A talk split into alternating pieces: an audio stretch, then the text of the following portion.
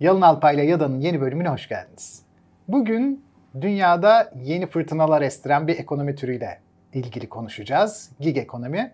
Konunun çok iyi bir uzmanıyla beraberiz. Yaşı çok genç ama deneyimi çok fazla. Üstelik son birkaç yıldır da gerçekten ölçülebilir derecede bir sürü başarı üst üste elde etti. Şimdi de artık şirketini Amerika'ya taşıdı.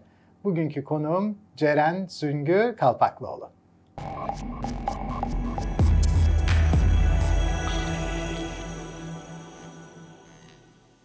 Programımızı Satoshi TV'nin YouTube kanalından ve Satoshi Radyo'nun podcast yayınlarından takip edebilirsiniz. Ceren'cim hoş geldin. Hoş bulduk. Nasılsın? Çok teşekkür ederim. Keyifler şahane. Ya, evet. Sizler de iyisiniz. Ben de iyiyim. Senin verdiğin enerjiyle stüdyo aydınlandı yani Çok hakikaten. teşekkür Her ederim. zaman öylesin. Valla çok seviyorum seni Ceren biliyorsun. Aynı şekilde. Yaşa. Biz de 2016'dan falan beri Doğru. beraber böyle işte tanışıklığımız çok güzel. Ee, çok mutluyum yani hakikaten Ceren. Ve sonra zaten senin bir anda 2019'la beraber bir patlama yaşaman. Biz 2016'da tanıştığımızda biz Profesör Doktor Emre Erkin'de bir atölye veriyorduk. Doğru. Sen de bizim orada katılımcılarımızdan birisiydin ve kurumsal bir yerde aslında çok üst düzey bir yöneticiydin yine. Hem de yüksek bütçeli bir e, Doğru. işti yani. Ama 2019'da sen kurumsal yaşamdan vazgeçtin ve girişimcilik e, aşkıyla başka bir düzleme sıçradın ve çok yukarıdan bir yerden bir kırılma yarattın. Ee, seni işte biliyorum birazdan senden duyacağız. San Francisco'da telefon açıyorum Ceren San Francisco'da. İşte telefon açıyorum mentorumla konuşuyorum. Şu kadar yatırım oldu bu kadar bir şey oldu. Sonradan işte yazılımlar falan ve ortaya Pebbler çıktı. Ee, Pebbler'dan da birazdan bahsederiz. Gig ekonomi için Türkiye'nin en önemli bence e, örneklerinden bir tanesi oldu. Gerçek bunlar gerçek yani hakikaten. Peki Ceren Şimdi önce senden gig ekonominin ne olduğunu bir öğrenelim. Sonra da senin girişimciliğin ve Pebbler'ı bunun içinde bir konumlamaya çalışalım. Tamam olur. Ee, aslında şöyle benim 12 senelik bir kurumsal geçmişim var. Senin az önce söylediğin doğru ve e, hani o kendi işini kurma kısmındaki e, hadi girişimci olayım kısmı bana biraz geç geldi. Yani ben aslında e, üniversiteden çıkıp hemen girişimci olanlardan değilim. Dolayısıyla biraz o cesarette geri kaldım ama dediğin gibi on- 2019'dan sonra benim hayatım çok değişti. Çünkü çok iyi bir ekip arkadaşları kurma şansım oldu ve Pebbler'ın ilk adımları atılmaya başladı. Ee, biz aslında senin de az önce bahsettiğin gibi gig ekonominin içerisindeyiz. Gig ekonomi e, belki konserlerden hatırlarsınız küçük bir gig verip geleceğiz der konser üyeleri, konseri veren kişiler. Ee, daha çok çalgıcılar biz gig ekonominin içerisindeyiz derken onlardan aldığımız bir şey, onlardan esinlendiğimiz bir şey olduğunu bilirler. Dolayısıyla biz daha çok paylaşım ekonomisi olarak Türkiye'de bildiğimiz sanki açık pazarda e, kendi eşyalarımız birileriyle paylaşarak e, böyle kısa zamanda yani gig dememizin nedeni o kısa süre içerisinde bir ekonominin dönüyor olmasından kaynaklanıyor. Pebbler da bunun aslında bir e, platformu diyebiliriz. Platformlarından bir tanesi diyebiliriz. Biz biliyoruz ki e, paylaşım ekonomisi, gig ekonomi e, özellikle Amerika'da Uber, Airbnb gibi daha çok paylaşılarak ekonominin döndüğü platformlarda yaklaşık toplam pazar değeri olarak Boston Consulting grubunun yaptığı veriye göre 388 milyar dolarlık bir pazar. Ee, yine aynı şekilde PricewaterhouseCoopers'ın verilerine göre Avrupa Birliği'nde ise bu oran iyice artıyor ve 500 milyar dolarlık bir pazara tekabül ediyor. Şimdi Türkiye aslında e, bu pazarla çok e, yakın bir süredir yani yaklaşık bir 10 senedir e, iç içe Türkiye'de de BlaBlaCar gibi e, Uber gibi çeşitli e, bu gig ekonominin içinde olduğu paylaşım ekonomisinin içinde olduğu e, çeşitli platformlarla karşılaştık. Pebbler'da 2019'dan beri yolcuların valizlerindeki boş alanları kiralayarak karbon salınımını azaltan, ka- uçak kargo ihtiyacını azaltan bir firma aslında. Biz sadece e-ticaret sitelerinin yurt dışına göndermek istediği ürünleri yolcuların valizindeki atıl alanları kiralayarak yapıyoruz. Bir mobil uygulamamız var. Yolcular mobil uygulamadan hangi tarihte, hangi ülkeye gideceklerini seçiyorlar ve bunun üzerinden her gittikleri ülkede valizlerinde ayıracakları kilo başına bize bir e, ödül kazanmış oluyorlar. Genelde Amerika'dan Türkiye'ye neredeyse 1000 dolara yakın tek yön uçuşlarda kazanabilmek mümkün. Ee, Avrupa Birliği'ne yine aynı şekilde 250-500 dolar arası kazanabilmek mümkün. Ee, ve bunun yanında en çok bizim işe çıkış noktamız karbon salımını azaltmak olduğu için her bir seyahatlerinde yolcular e, valizlerinde ayırdıkları kilo başına ne kadar ağaç kurtarıyorlar aslında. Karbon salımını azalttıkları için kaç ağaç daha az kesiliyor, daha az karbon salınımı yüzünden aslında parçalanıyordan e, yola çıktık ve bilebiliyorlar artık. Application'da bunu da gösteriyoruz. Müthiş. Yani paylaşım ekonomisi dendiğinde biz şöyle anlayabiliriz o zaman. Ek yeni bir toplumsal ve çevresel maliyet yok. Doğru. Hali hazırda harcanan bir emek ve işte salınım var. Doğru. Bunları maksimize ediyoruz. Kullanımındaki verimini maksimize ediyoruz. Pebbler bunlardan biri.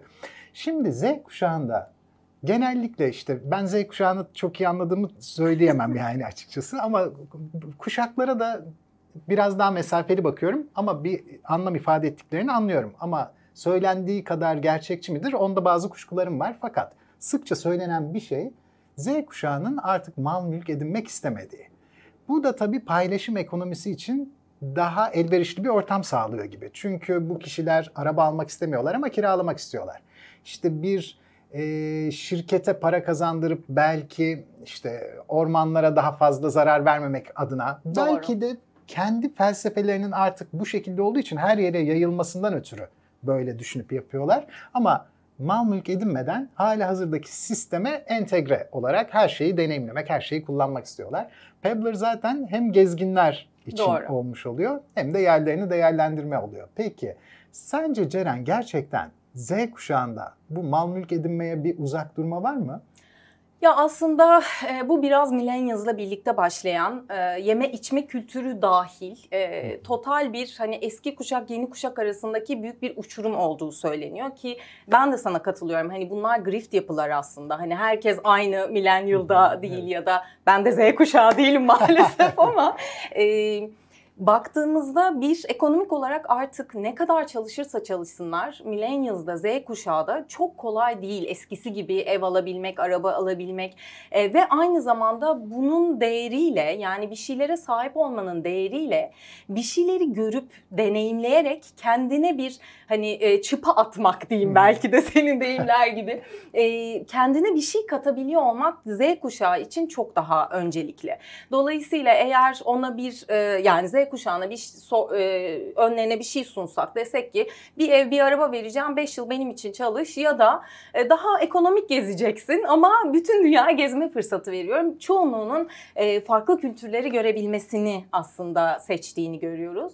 E, dolayısıyla da aslında Z kuşağı için az önce senin de dediğin gibi kesinlikle kiralamak e, ve bununla beraber eğer doğaya bir zararı olduğunu bildiği bir marka varsa buna karşı tamamen sırtını arkasına dönüp nasıl daha doğaya faydalı olabilirim? E, daha bilinçli bir kuşak olarak da söyleyebiliriz belki. Hani daha sağlığına düşkün, e, daha fazla görüp tecrübe edinmeye önem veren bir kuşak.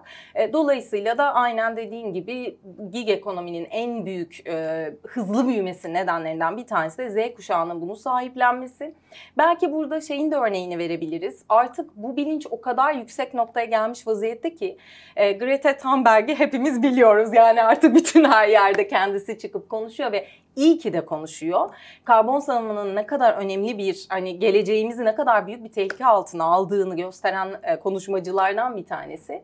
E, We Don't Have Time diye bir platform kuruyorlar. 17 milyon üyesi var ve her bir şirketin e, karbon salımına etkisini değerlendiriyorlar. Örneğin bilinen büyük bir lojistik devinin uçak kargo firmasını satın alması sebebiyle bu 17 milyon kişi o kargo firmasının taşıdığı ürünleri boykot ediyor ve o ürünlere kırmızı e, alarm veriyor. Dolayısıyla herhangi bir e-ticaret sitesinden e, bu ürünleri alıyorsanız burada karbon salımını fazla e, yapıyorsunuz gibi.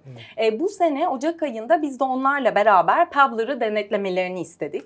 E, ve çok mutluyuz çünkü bizim London Business School'la beraber yaptığımız araştırma karbon salımını ne kadar azalttığımızı kendi kendimizi denetlerken birdenbire uluslararası pazara yayılma fırsatı oldu. Dolayısıyla hem yolcular, gezginler e, valizlerindeki bu boş alanlarla ne kadar çok ağaç e, kurtarabildiklerini he, e, gösterebiliyorlar. Hem de Greta Thunberg'in kendi bu We Don't Have Time uygulamasından bizim şirketimizi ya Pabbler'la taşırsanız karbon salınımını azaltırsınız diye e-ticaret siteleri diyorlar ki gidin Pabbler'la anlaşın. Aha. Ve karbon salınımını azaltın. Dolayısıyla evet inşallah ülkemizde de bu e, bilgiyi daha çok yayabileceğiz. Ama uluslararası pazarda gerçekten çok hızlı bir şekilde büyüme fırsatını Hmm. bulduk böylece. Peki Ceren, 12 yıllık kurumsaldan sonra girişimciliğe geçtiğin için sen bilinçli bir girişimcisin. Yani başta çok fazla fizibilite yapma şansın oldu ki zaten e, zihninin işleyişi de öyle. O dönemde de hatta sıkça Evet. telefonlaşıyorduk yani fikir alışverişinde bulunuyorduk. Sen bir zihni tasarım yaptın ve benim ilk defa duyduğum bazı şeyler de bana o zaman söylüyordun. Yani şuralarda şu hibe var, şuralarda şöyle bir okul var, mentorluk var. İşte e, Silikon Vadisi'ne gittin, geldin. Bize birazcık oraları açabilir misin? Şimdi senin şirketin bayağı kıymetli bir şirkete dönüşmüş durumda Doğru. ki önü zaten açık daha nereye doğru gidebileceği belirsiz. Ama halbuki bunlar temelde birer fikir ve o fikrin sonradan küçük bir grupla uygulanması ve işbirliklerinde bulunması. Doğru. Sürekli her yeriyle her yerle işbirliği yapması. Yani paylaşım ekonomisini sen bir yandan hali hazırdaki sistemle entegre olarak paylaşarak yapmış da Doğru. oluyorsun. Bir girişimci senin boyutunda işler yapmak için yani o Amerika'ya gitmek, hibe almak, mentorlarla konuşmak, sonrasında işi burada işte büyütmek, tekrar tekrar değerlemelere girerek tekrar tekrar yatırım almak nasıl bir iş planıyla yola çıkılmalı? Aslında tabii ben az önce senin dediğin gibi yani çok e, girişimci bir şekilde başlamadım. Her şeyin bir planlaması olsun istedim, her şey şıkır şıkır olsun istedim ama girişimcilik çok da e, planlamanın tam, temellerini e, her zaman istediğimiz gibi büyütebildiğimiz bir şey maalesef olmuyor. Çünkü birden pandemi geliyor, Saha birden yani hani evet. her şey test ederek ilerleniyor. Ama e, belki fikir aşamasından nasıl e, bir hani yaklaşık bir yol haritası olması lazım kısmında e, şöyle bir örnek verebilirim. Benim için kurumsalı bıraktığımda önce bir ufak de, e, danışmanlıklar vererek acaba ben kendi işimi kurabilir miyim gibi bir kendimi test etme süreci geçirdim. E, sonrasında yine e, çok kıymetli bir e, gurme yazarla onun application'ını yapmaya Hmm, çalıştım. evet. Dolayısıyla bir failed startup'ım da var yani. Hani hep öyle derler ya bir, bir iş batırmadan kendi işinin patronu olamazsın. E, 6 aylık bir süreçti. Çok az bir e, emeğim var. Dolayısıyla yani tabii emek çok ama hani az bir e, maddi kayıpla beraber 2018 Ocak ayında ben Amerika'da e, bir kadın girişimci yarışmasının e, yarışmasına ilk 20'ye girdim ve orada bir sunum yapma fırsatım oldu. O kadar hiçbir şey bilmiyormuşum ki aslında sadece böyle ya senden girişimci olur bir know-how'ın da var ama e, biraz daha kendini geliştirmek istersen Guy Kawasaki'nin bir e, sunumu var. İstersen buna git diye oradaki yatırımcılardan bir tanesi kendisinin gidemeyeceği bir e, programa beni e, davet etti. Dolayısıyla onun yerine onun davetiyesiyle ben Guy Kawasaki'yi dinlemeye gittim. E, maalesef ki şeyin sonunda sanki e, Guy Kawasaki'nin sunumunun sonrasında sanki Tarkan bandanasıyla sahneye atlayan bir seyirci gibi Guy Kawasaki'nin kollarına doğru koşarken buldum kendimi ve e, dedim ki hani dünya nereye gidiyor? Ben girişimciyim, e, iyi bir iş yapmak istiyorum ama inovasyon nereye gidiyor? Ben na- nasıl inovatif bir şirket kurabilirim? O da bana dedi ki eğer bu işi bana sorsaydın e, hani 2000'lerde o zaman sana derdim ki işte e, hardware yap Apple gibi. 2010'larda sorsaydım belki hani o zaman sana sosyal medya yap derdim Facebook gibi. Şimdi de dedi paylaşım ekonomisine, disruptive innovation'a, gig ekonomiye daha çok dayanan bir şey yapmanı öneririm. Ben tabii ertesi gün tası tarağı topladım Türkiye'ye gelirken annemin arkadaşının istedikleri yüz kremleri, arkadaşlarımın Amazon'dan istediği işte kitaplar vesaireler. Ya dedim bir valiz kendime götürüyorum öbür valiz arkadaşlarıma. Şunların bir tanesine 10 dolar alsam uçak biletim bedavaya gelirdi diye bir fikirle ben 14 saatlik San Francisco İstanbul yolculuğunda bütün iş bütün planı çıkarmıştım. Tabii biliyorsun benim eşim de avukat. Ee, dolayısıyla beni havaalanına karşılamaya geldiğinde büyük bir heyecan dedim ki harika bir fikir buldum yapıyoruz. Ve o bana dedi ki bu iş yapılamaz. Hukuki olarak mı, girişimcilik olarak Önce mı? hukuki olarak tabii ki dedi ki yok olamaz mümkün değil falan. Tabii bir kadına olamaz der. Dolayısıyla biz orada hani e, kendi aramızda o istişareyi yaparken ben döndüm. Önce Türkiye'deki e, bilinen bütün hukuk bürolarından ne kadar mentor bulabiliyorsam. Evet, Şöyle bir çözüm olur mu, böyle bir çözüm olur mu? Gerçekten bu iş hukuken yapılabilir mi? Sonra döndüm hadi Türkiye'de yapılabiliyor, zemini hazır. Peki bu iş globale gidebilir mi? Yani daha işi kurmadan hemen Amerika'da yine aynen avukatlara dönüp danışarak yine mentorluk kapsamında ama yoksa saatlik ücretleri çok pahalı. Dolayısıyla mentorluk hizmetlerinden yararlanarak işin hukuki, dört başı mamur bir şekilde nasıl yapılacağını öğrenip onun üzerinden bir hızlandırma programına başvurdum. Founder Institute sayesinde ilk başladım ben. Ee, Elon Musk'ın e, oda arkadaşı Adeo Resti'nin kurduğu bir e, program. Dolayısıyla son derece hızlı, bizim iki buçuk üç ay içerisinde şirketleşmemizi sağlayan bir programdı. Akabinde Türk Telekom'un bir hibe desteği oldu bize 25 bin dolardı o zamanki parayla. Dolayısıyla Türkiye'de şirketleşebilmemin de e, kaynaklarından bir tanesi Türk Telekom pilotun bize vermiş olduğu bu destek. Akabinde ekip arkadaşlarımızla birlikte hemen bir test süreci geçirdik. Yani e, benim Türkiye'de gördüğüm en büyük handikaplardan bir tanesi biz fikre çok değer veriyoruz. Fikir çok önemli değil. Daha iyi yapabilecek biri varsa gelir yapar ve sizin ona destek olmanız lazım, önünü açmanız lazım diye düşünüyorum ben. Çünkü tabii ki çok kıymetli. Özellikle patentli olanları ayrı tutuyorum burada. Ama fikir kolay bulunabilir. Fikri hızlı bir şekilde test edip çürütülecekse çürütülmesini, iyi yanları varsa onların ortaya çıkarıp parlatılabilmesini sağlamak çok önemli.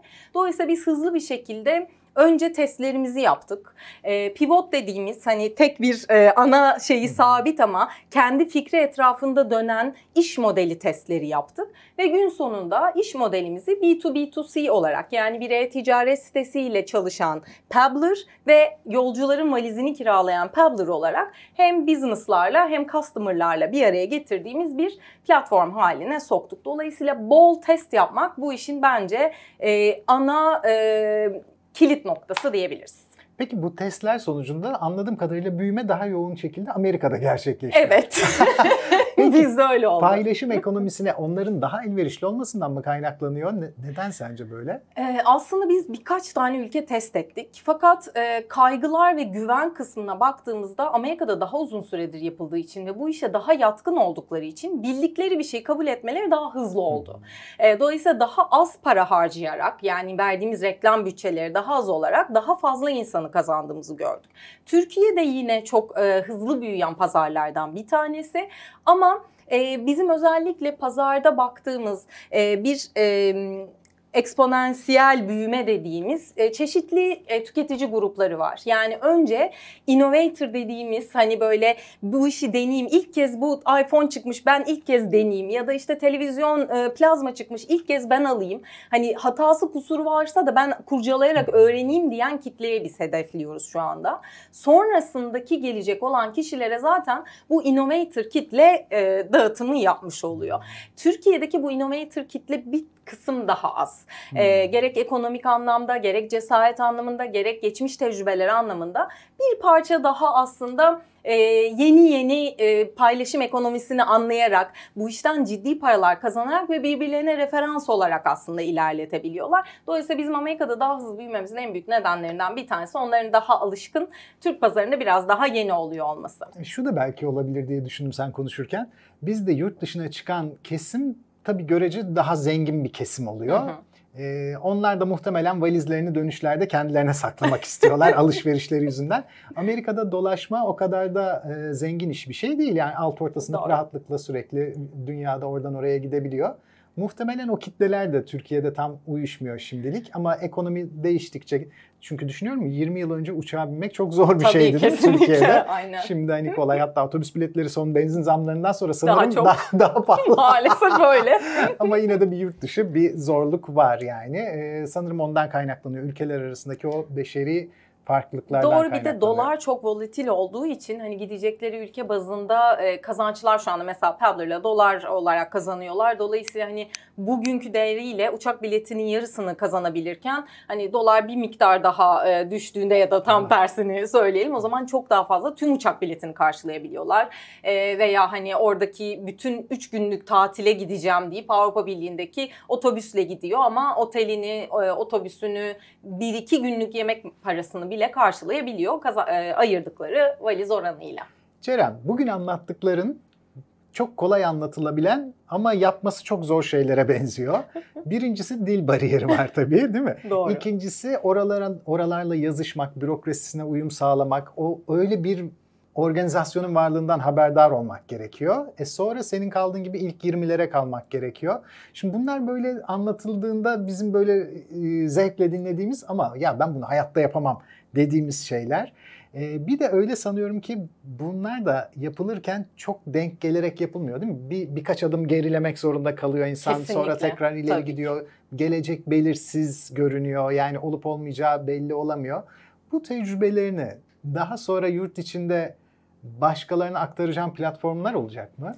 Ee, aslında yapmaya çalışıyorum çünkü ben de çok fazla mentordan aldım e, bilgi birikimlerini. Dolayısıyla ben de ne kadar çok verebilirsem e, hem genç kuşağa hem bizden büyük insanlara da kendi işini kurmak isteyen herkese e, çok çeşitli platformlar var. Yani bunun için sadece danışmanlık hizmeti veren işte ne bileyim Udemy'ler de var aslında Hı. online platformlar ya da Advice Me'ler var Türkiye'de kurulmuş yine %100 Türk e, bir startup o da girişim.